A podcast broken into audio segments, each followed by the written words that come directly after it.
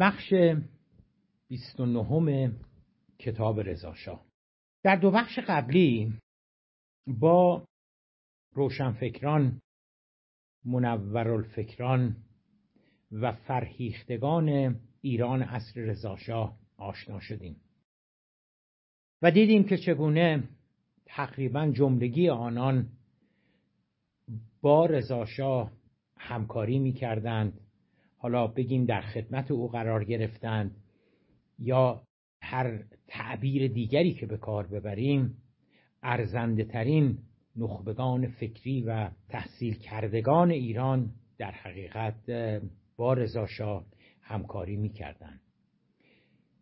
و ایران رضاشاه صرف نظر از اینکه چه انتقاداتی بر آن وارد داشته باشیم و چه اشکالاتی به آن وارد نماییم در حقیقت بیش از آن که محصول خود رضاشاه باشد در حقیقت محصول این فرهیختگان و روشنفکران ایران بود.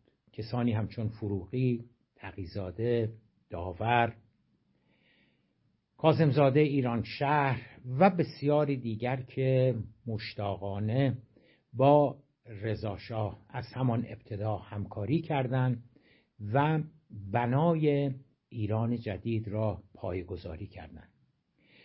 در بخش قبلی در یک جمله هم این توضیح را دادیم که برای آنان برای این دست از روشنفکران بیش و پیش از دموکراسی جامعه مدنی توسعه سیاسی آزادی بیان بیش از هر عامل دیگری بیش از هر ارزش دموکراتیک دیگری که مشروطه با خود به ایران آورده بود ثبات یکپارچگی وحدت و اینکه به هر حال شرایطی در ایران به وجود بیاید که بتوان آن خواسته های مشروطه را در خصوص رشد گسترش پیشرفت و مدرنیته ایران تحقق بخشید.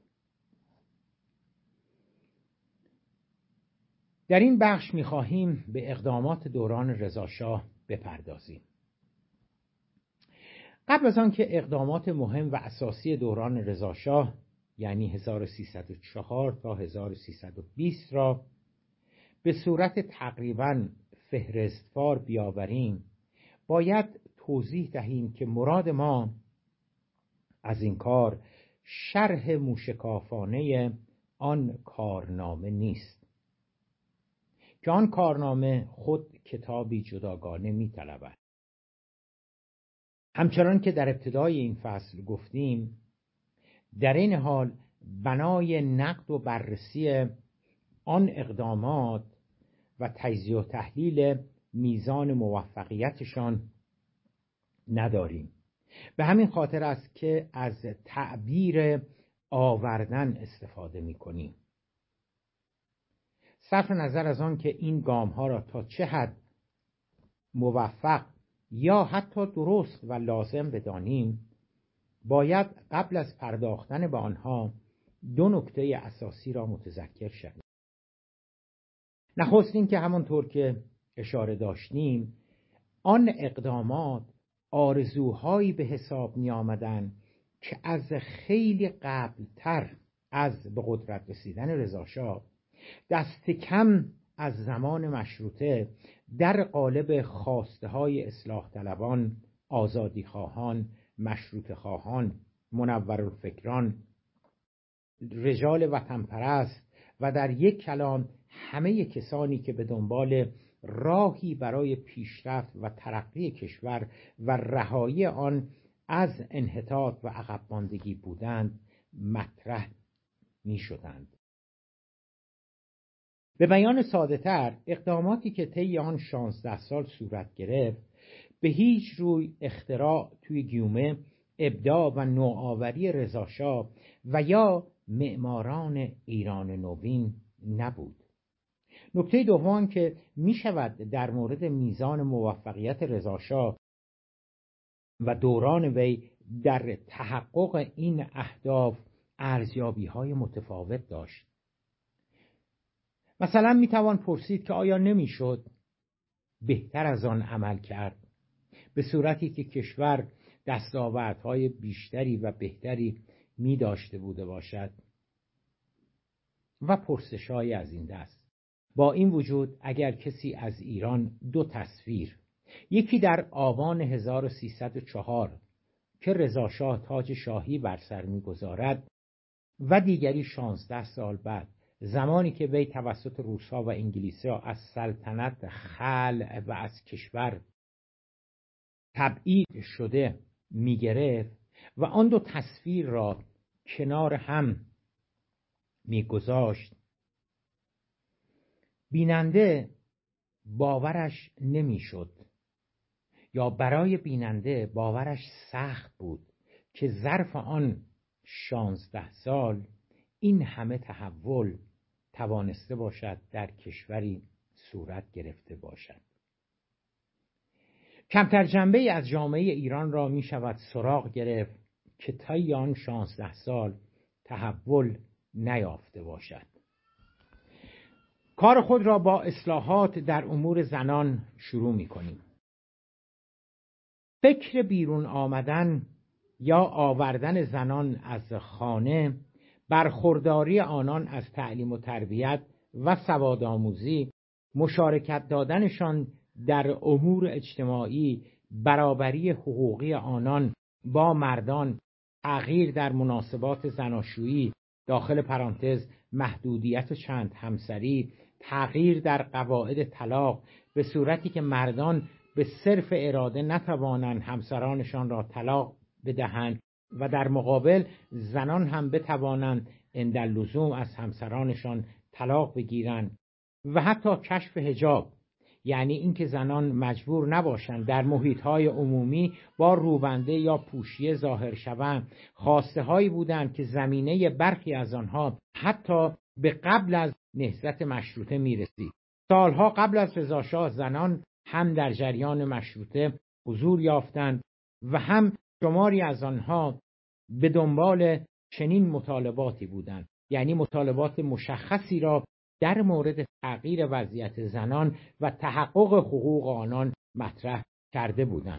زنانی همچون شهرزاد آزاد محترم اسکندری از خانواده سرشناس و فرهیخته اسکندری و خواهر سلیمان میرزا اسکندری مزین السلطنه صدیقه دولت آبادی از خانواده فرهیخته حاج میرزا یحیی دولت آبادی حاجر تربیت مستوره افشار فجرافاق پارسا رفعت سخن کسمایی و یک دو جین نام دیگر را باید جزء نخستین تلاشگران و فعالان حقوق زنان در ایران دانست. فلواقع سالها قبل از به قدرت رسیدن رضاشاه و در راستای ایجاد تغییرات در وضعیت و جایگاه زنان در جامعه ایران شماری از بانوان تحصیل کرده و فعال در امور سیاسی و اجتماعی جمعیتی را به نام بانوان و بانویان تشکیل دادند. در همان سالها انجمن دیگری به نام جمعیت همدلان و مدتی بعد هم جمعیت نسوان وطنخواه تأسیس شد. هدف همه این تشکلها تلاش در جهت تغییر وضعیت اجتماعی زنان ایران بود. اهداف یا به تعبیر امروزه مطالبات آنان فهرستی طولانی را در بر می گرفت از جمله تغییر در حجاب زنان گرفته تا تعلیم و تربیت. آگاه نمودن آنان از حقوق اجتماعیشان و بالاخره برابری با مردان. به موازات این امر باید به نشریات آنان هم اشاره کرد. شکوفه نامه بانوان زبان زنان پیک سعادت نسمان و عالم نسمان از جمله مطبوعاتی بودند که کم و بیش مقارن با مشروطه در جهت آگاه سازی و بهبود وضعیت زنان در ایران انتشار یافته بودند.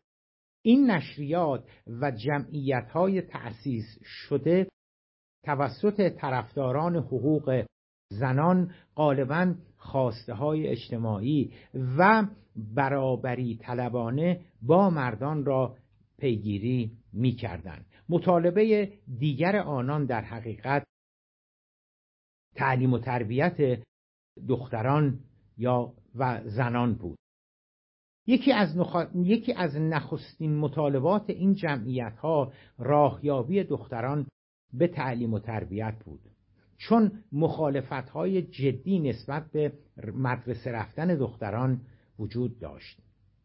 حتی برخی از روحانیون رفتن دختران به مدارس را بدعت و شرک می دانستند.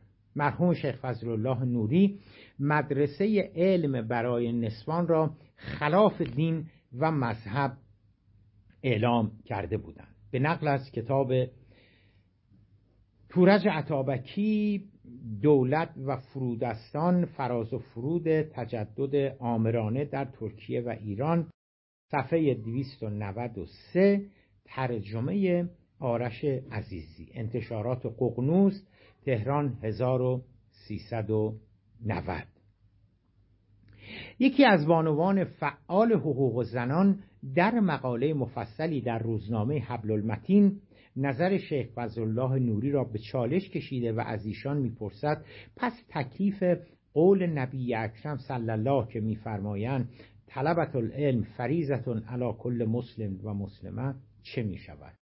همان منبع قبل. یکی دیگر از نخستین موضوعاتی که در رابطه با زنان مطرح کردید مسئله هجاب و نحوه پوشش بانوان بیرون از خانه بود. سالها قبل از کشف هجاب توسط رضاشاه در سال 1314 یعنی از همان ابتدای مشروطه این موضوع توسط بانوانی که در زمینه حقوق زنان فعالیت می‌کردند مطرح شده بود برخی از آنان پیشرفت زنان را در فاصله گرفتن از شریعت اگر نگفته باشیم در حقیقت بیرون از دین جستجو می کردن. اما شمار دیگر تضادی میان مدرنیته و پیشرفت از یک سو و تعالیم اسلامی از سوی دیگر نمی‌دیدند. بنابراین با کنار گذاردن دین از عرصه اجتماعی موافق نبودند. در این حال و تا آنجایی که مربوط به هجاب می‌شد چه سکولارها و چه حتی شریعت مداران معتقد بودند وضعیت هجاب زنان عملا مانع از پیشرفت های اجتماعی آنان است با این تفاوت که طرفداران شریعت مدار حقوق زنان می‌گفتند مسئله مهم آن است که زنان بتوانند از حقوق برابر برخوردار شده و وارد امور اجتماعی از جمله کار کردن در بیرون از منزل شوند. یعنی کم و بیش همان هدفی که رضاشاه بعدها توانست آن را تحقق بخشد. تفاوت آنان با رضاشاه در این بود که اعتقاد به برداشتن اجباری روبنده و پوشیه نداشتند. به نقل از کتاب عطابکی صفحات 295 الی 296 زمانی هم که کشف هجاب در سال 1314 توسط رضاشاه اجباری شد شماری از فعالین حقوق زنان با آن موافق بودند و شمار دیگری در عین حال مخالف. همان منبع. ختم کلامان که صرف نظر از غلط یا درست بودن برداشتن یا گذاردن هجاب اجباری کشف هجاب موضوعی بود که دست کم سه دهه قبل از آنکه رضاشاه در مورد آن اقدام نماید در حوزه زنان و فعالین مدنی و اجتماعی در ایران مطرح شده بود. بازسازی قوه قضاییه. از جمله اساسی ترین و به یاد ماندنی ترین اقداماتی که در زمان رضاشاه صورت گرفت بازسازی و اصلاح بنیادین نظام قضایی در ایران بود. مبانی و اصولی همچون وحدت رویه آین دادرسی بازپرسی اثبات جرم محاکمه توسط هیئت منصفه تجدید نظر حقوق متهم داشتن وکیل و سایر مفاهیمی که امروزه بنیان نظام قضایی ما را تشکیل می‌دهند تا پیش از این اصلاحات در ایران ناشناخته بودند.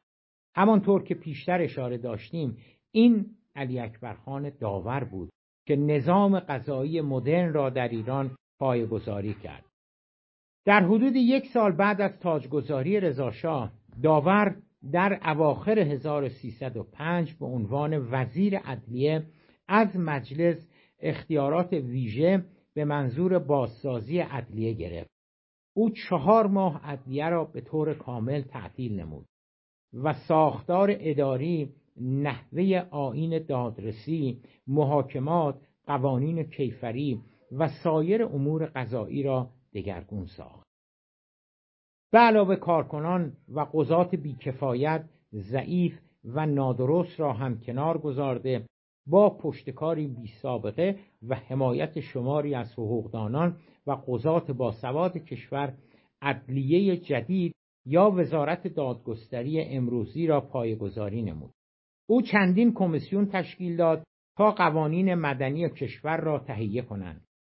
کمیسیون ها زیر نظر خود داور بودند و او جدای از حقوقدانان شماری از باسوادترین و مهمترین فقهای کشور را هم که بعضی از آنها در قوانین اروپایی هم تبخور داشتند را به کار گرفته بود. در اردیبهشت 1307 نخستین بخش از قانون مدنی جدید برای تصویب به مجلس تقدیم شد. داور ضمن توجه به اصول فقه اسلامی قوانین فرانسه را الگوی تنظیم قوانین قرار داده بود. قانون مدنی ایران شاهکاری از تلفیق اصول قوانین اروپایی با موازین فقهی به شمار می‌رفت. کارایی و ارزش حقوقی آن آنقدر بوده که بعد از پیروزی انقلاب اسلامی در سال 57 بنیان قضایی که داور پایگذاری نمود همچنان اساس و بنیان نظام قضایی ایران را تشکیل می‌دهد. البته منهای دادگاه های انقلاب. به نقل از کتاب غنی صفحه 416 القاء کاپیتالاسیون اصرار و شتاب رضاشاه و در اولویت قرار دادن اصلاح ساختار قوانین مدنی ایران یک انگیزه سیاسی نیرومند نیز در بر داشت. بیزاری رضاشاه از حق کاپیتالاسیون که به اتباع برخی از کشورهای اروپایی در ایران از دیرباز اعطا شده بود. بر اساس کاپیتالاسیون اگر طبعه کشور برخوردار از این حق در ایران مرتکب جرمی می‌شد دادگاه های ایران نمی توانستند او را محاکمه کنند. بلکه وی را به سفارت آن کشور تحویل می‌دادند تا در وطن خودش و حسب قوانین و مقررات آنجا محاکمه و مجازات شود. یکی از علل واگذاری این امتیاز نامشخص بودن وضعیت قوانین کیفری در ایران بود. این امتیاز یا حق را روسها برای نخستین بار بعد از پایان دور اول جنگ های ایران و روس و در جریان عهد نامه گلستان یعنی در اوائل قرن نوزدهم برای اتباع خود به دست آوردند. بعدها انگلستان همین حق را برای اتباع خود از دولت ایران عقص کرد و به تدریج تا پایان قرن نوزدهم برخی کشورهای دیگر اروپایی از جمله فرانسه، بلژیک و آلمان نیز به این فهرست اضافه شده بودند. القای کاپیتالسیون یکی از آرزوهای مشروط خواهان بود. با توجه به ضعف‌های اساسی موجود در نحوه دادرسی و علاوه مبهم بودن قوانین کشورهای اروپایی حاضر نمی شدن اتباعشان در دادگاه های ایران محاکمه شوند. اما بعد از تأسیس نظام قضایی جدید حالا دیگر دولت ایران می توانست مدعی شود که نحوه دادرسی و انجام محاکمات در کشور حسب روال ممالک اروپایی است. و دیگر دلیلی برای وجود حق کاپیتالاسیون در ایران وجود ندارد.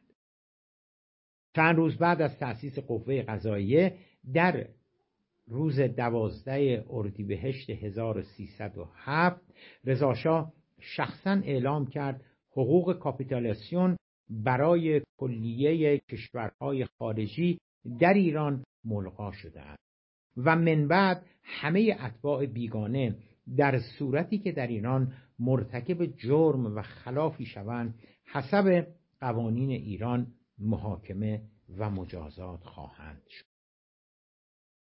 احداث راه از عواست قرن نوزدهم کشیدن راه یکی از آرزوهای دیرینه ایرانیان به شمار می‌رفت فلواقع از جمله طرحهای میرزا حسین خان سپه سالار صدر اعظم اصلاح طلب ناصر شاه در سال 1800 میلادی یعنی حدود 1260 هجری شمسی احداث راه هم بود که آن را در امتیاز رویتر می آورد.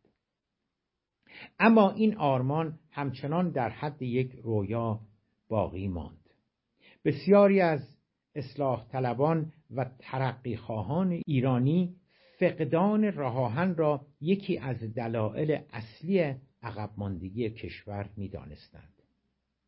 در سال 1285 احداث راه یکی از نخستین موضوعاتی بود که در مجلس اول مشروطه مطرح شد.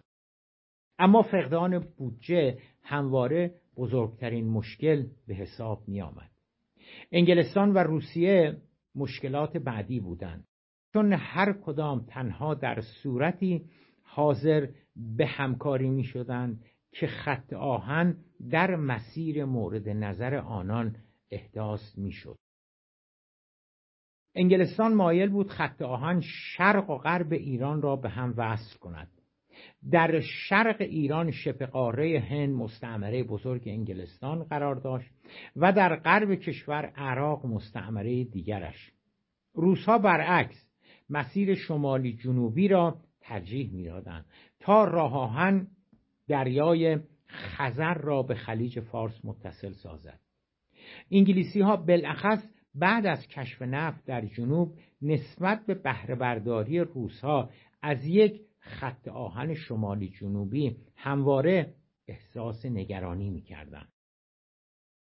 بعد از تشکیل مجلس دوم در سال 1288 مجددا بحث احداث راه آهن به میان آمد اما انحلال آن مجلس به علاوه وضعیتی که ایران در پانزده سال بعدی پیدا کرد مجددا پرونده احداث راهن را به صورت تعلیق درآورد. ثبات نسبی بعد از کودتا باعث شد مجلس پنجم در ابتدای کارش در سال 1302 به گونه جدی به دنبال موضوع احداث خط آهن برود. از یک شرکت آمریکایی به منظور بررسی و مطالعات اولیه دعوت شد. اما انگلستان به این امر اعتراض کرد و معتقد بود حق احداث راهن را قبلا از دولت ایران اخذ کرده است. اما اعتراض لندن راه به جایی نبرد.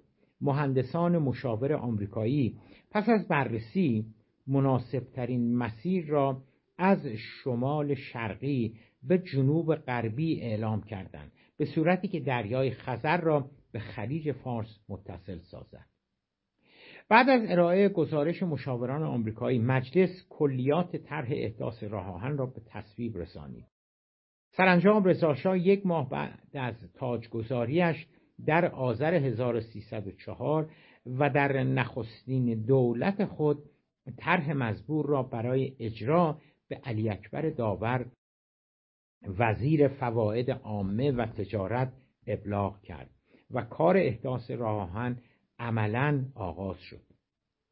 نقشه کلی همان مسیری بود که مهندسان مشاور آمریکایی پس از بررسی هایشان پیشنهاد کرده بودند. اما با توجه به ذهنیت امنیتی نظامی رضاشاه او جرح و تعدیل در آن به عمل نخستین ملاحظه رضاشاه آن بود که به منظور جلوگیری از تهدیدات احتمالی روسها و انگلیسی ها در آینده خط آهن نمی بایستی مستقیما جنوب ایران را به شمال و شرق آن را به غرب متصل می کرد. ملاحظه دومش آن بود که مبدع و مقصد نهایی خط آهن میبایستی از مرزهای هند در شرق و عراق در غرب و ایزن مرزهای روسیه در شمال به دور باشد تأکید دیگر رضاشاه که باز جنبه نظامی امنیتی پیدا می کرد آن بود که خط آهن لازم است هرچه بیشتر از مناطق اشایری و چادرنشین بگذرد.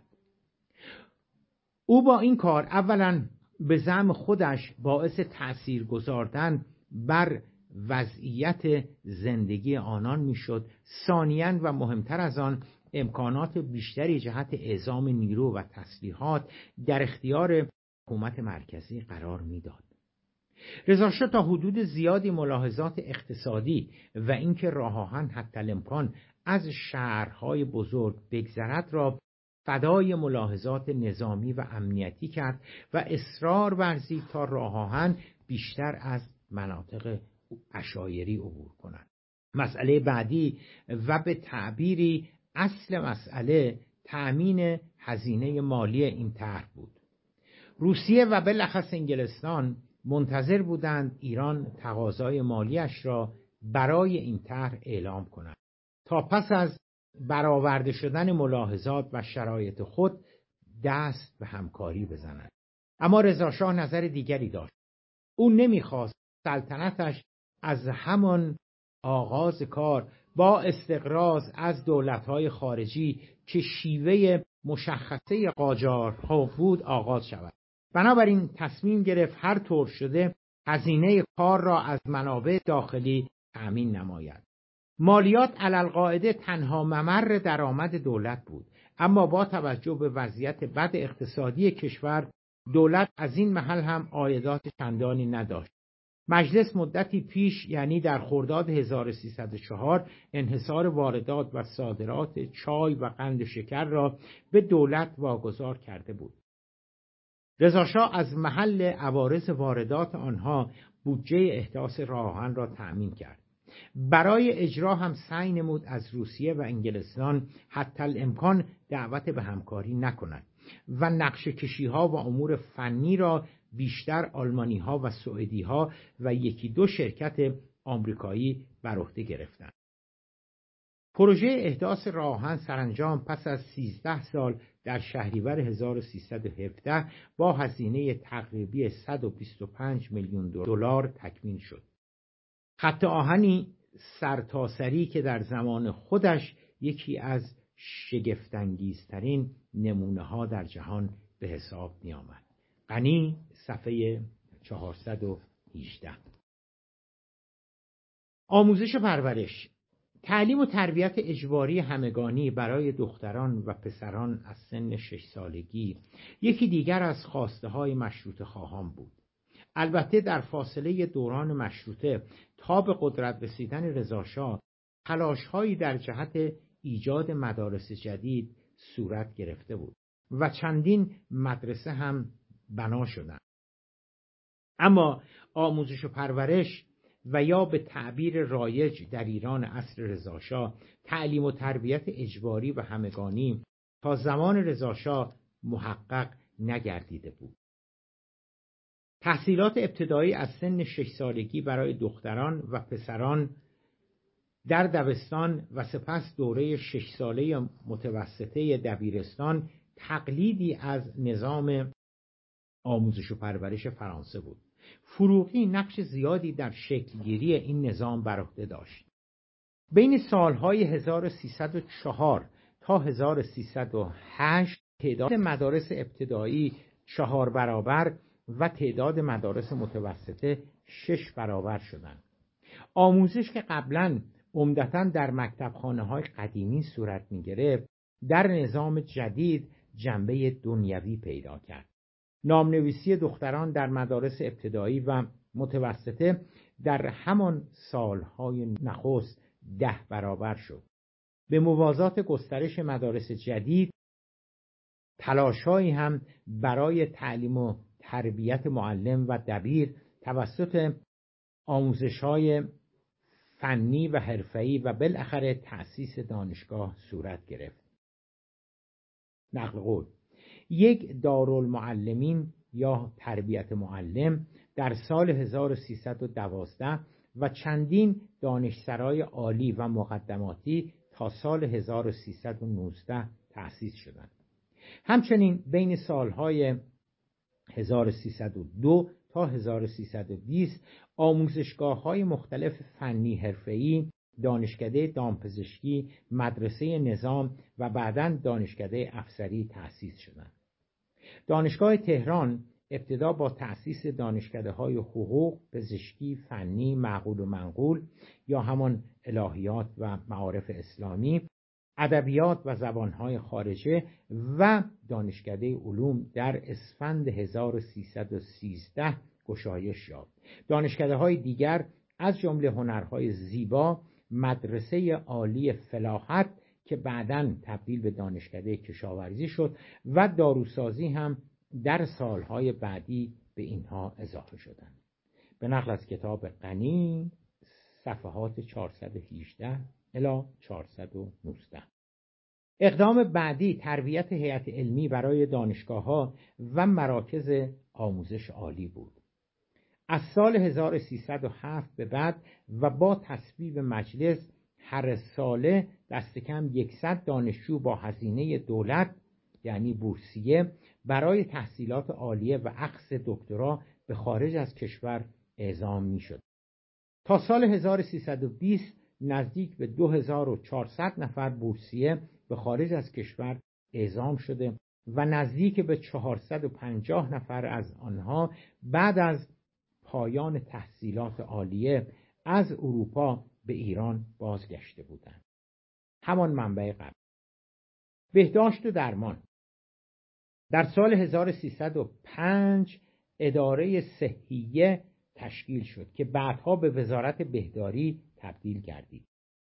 تأسیس اداره ریشکنی مالاریا گام بعدی بود که در سال 1307 برداشته شد. مبارزه با تراخم و انواع ها هم در دستور کار قرار گرفت. در سال 1308 مایکوبی یا واکسیناسیون اجباری در کشور به وجود آمد از سال 1311 تمام اشخاصی که تبابت می‌کردند و نیز داروفروشان و داروسازان باید در وزارت صحیه امتحان می‌دادند و تصدیق یا گواهی تبابت و فروش دارو می گرفتند. تقریبا در بیشتر شهرستانهای بزرگ یک بیمارستان ساخته شد و شهرهای کوچکتر دارای درمانگاه شدند. دو نمونه از بزرگترین آنها بیمارستانهای 500 تخت خوابی مشد که امروزه به نام امام رضا علیه السلام و هزار تخت خوابی تهران که امروزه به نام امام خمینی هستند احداث شدند یکی دیگر از اقدامات مرتبط با امور پزشکی تأسیس مؤسسات خیریه برای کمک به اقشار و لایه های آسیب پذیر جامعه بود.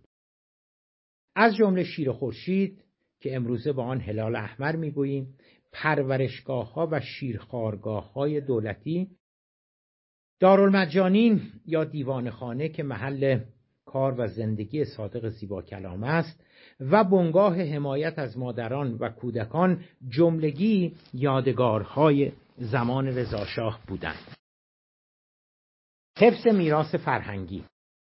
یکی از جنبه های نرمافزاری پیشرفت و توسعه بارز ایران در عصر رضاشاه باستانگرایی و توجه به ایران قبل از اسلام بود. با توجه به این امر حفظ میراث فرهنگی ایران ام از قبل و بعد از اسلام ضرورت پیدا می‌کرد.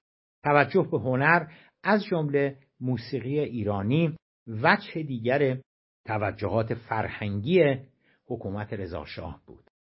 هنرسرای موسیقی به وجود آمد تا به گردآوری و تنظیم موسیقی محلی ترانه های سنتی و موسیقی اصیل ایرانی بپردازد. برای نخستین بار بود که از هنر موسیقی حمایت رسمی در ایران صورت می گرفت. علاوه بر این فرهنگستان زبان فارسی تأسیس شد تا لغات و اصطلاحات خارجی بالاخص کلمات اروپایی و عربی از زبان فارسی زدوده شود و به جای آنها واژگان فارسی سره یعنی غیر عربی بالاخص به فردوسی توجه ویژه‌ای شد و در سال 1313 برای نخستین بار جشن هزاره فردوسی در پوست زادگاه وی با حضور مستشرقین و ایرانشناسان برجسته روسی و غربی برگزار گردید. در سال 1309 قانونی در زمینه کشف و حفظ اشیا و آثار باستانی به تصویب مجلس رسید و مقررات اعطای حق حفاری به مؤسسات داخلی و خارجی نیز ابلاغ شد. ایجاد کارخانجات و صنایع جدید. در زمان کودتای 1299 عمده صنایع ایران شامل رنگرزی، چاپخانه، صنایع فلزی و آبکاری کوچک و چندین کارخانه پارچه بافی قدیمی مربوط به دوران ناصرالدین شاه می‌شد. اما 20 سال بعد ایران کارخانجاتی در رشته های سیمان، تولید صابون و گلیسرین، صنایع شیمیایی، تولید برق، صنایع نساجی جدید، صنایع غذایی، روغنکشی، قند مهمات سازی و تجهیزات نظامی و برخی دیگر از صنایع جدید به وجود آمده بودند. تعداد کارگران شاغل در کارخانجات ایران از کمتر از 20 هزار نفر منهای صنعت نفت البته در سال 1299 به نزدیک به 300 هزار تن در سال 1320 رسید. رضاشاه به کمک آلمانی ها به دنبال احداث کارخانه زوباهن هم بود. محل آن هم در کرج بود نزدیک رودخانه کرج و برخی از قطعات اولیه آن هم در شرف انتقال به ایران قرار داشت که با شروع جنگ جهانی دوم پروژه متوقف در زمینه راهسازی نیز پیشرفت‌های چشمگیری صورت گرفت. برای نخستین بار چندین مسیر شوسه یعنی ماشینرو اصلی میان مناطق اصلی کشور احداث شد. که از جمله مهمترین آنها می‌توان به احداث راه های خوزستان، لرستان، عراق، ساوه تهران، تهران قوم، بوشهر، شیراز، اصفهان، تهران، تهران مشهد، تهران زنجان تبریز و تهران چالوس اشاره کرد. یکی از پیچیده ترین و پرهزینه ترین پروژه های راهسازی راه تهران به چالوس و احداث تونل کندوان بود ساخت این راه که عمدتا کوهستانی می بود بالاخص احداث تونل کندوان با فناوری آن روز به مانند احداث بخش های از راهن شمال از جمله پل معروف ورسک در نوع خود شاهکار به حساب می آمدن. ایجاد سازمان اداری و بروکراسی مدرن. ایجاد یک بروکراسی مدرن و سازمان اداری منسجم و متمرکز دستاورد دیگر عصر رضاشاه. مجموعه کارکنان دولت به هنگام کودتا در سال 1299 به زحمت به چند هزار نفر بالغ می شد اما 20 سال بعد این عدد به 95 هزار نفر بالغ شده بود 15 وزارتخانه به علاوه تقسیمات جدید کشوری در قالب استانداری، فرمانداری، شهرستان و شهر، بانک ها و شرکت های دولتی توسط این نیروی کار تقریبا صد هزار نفری اداره می شدن.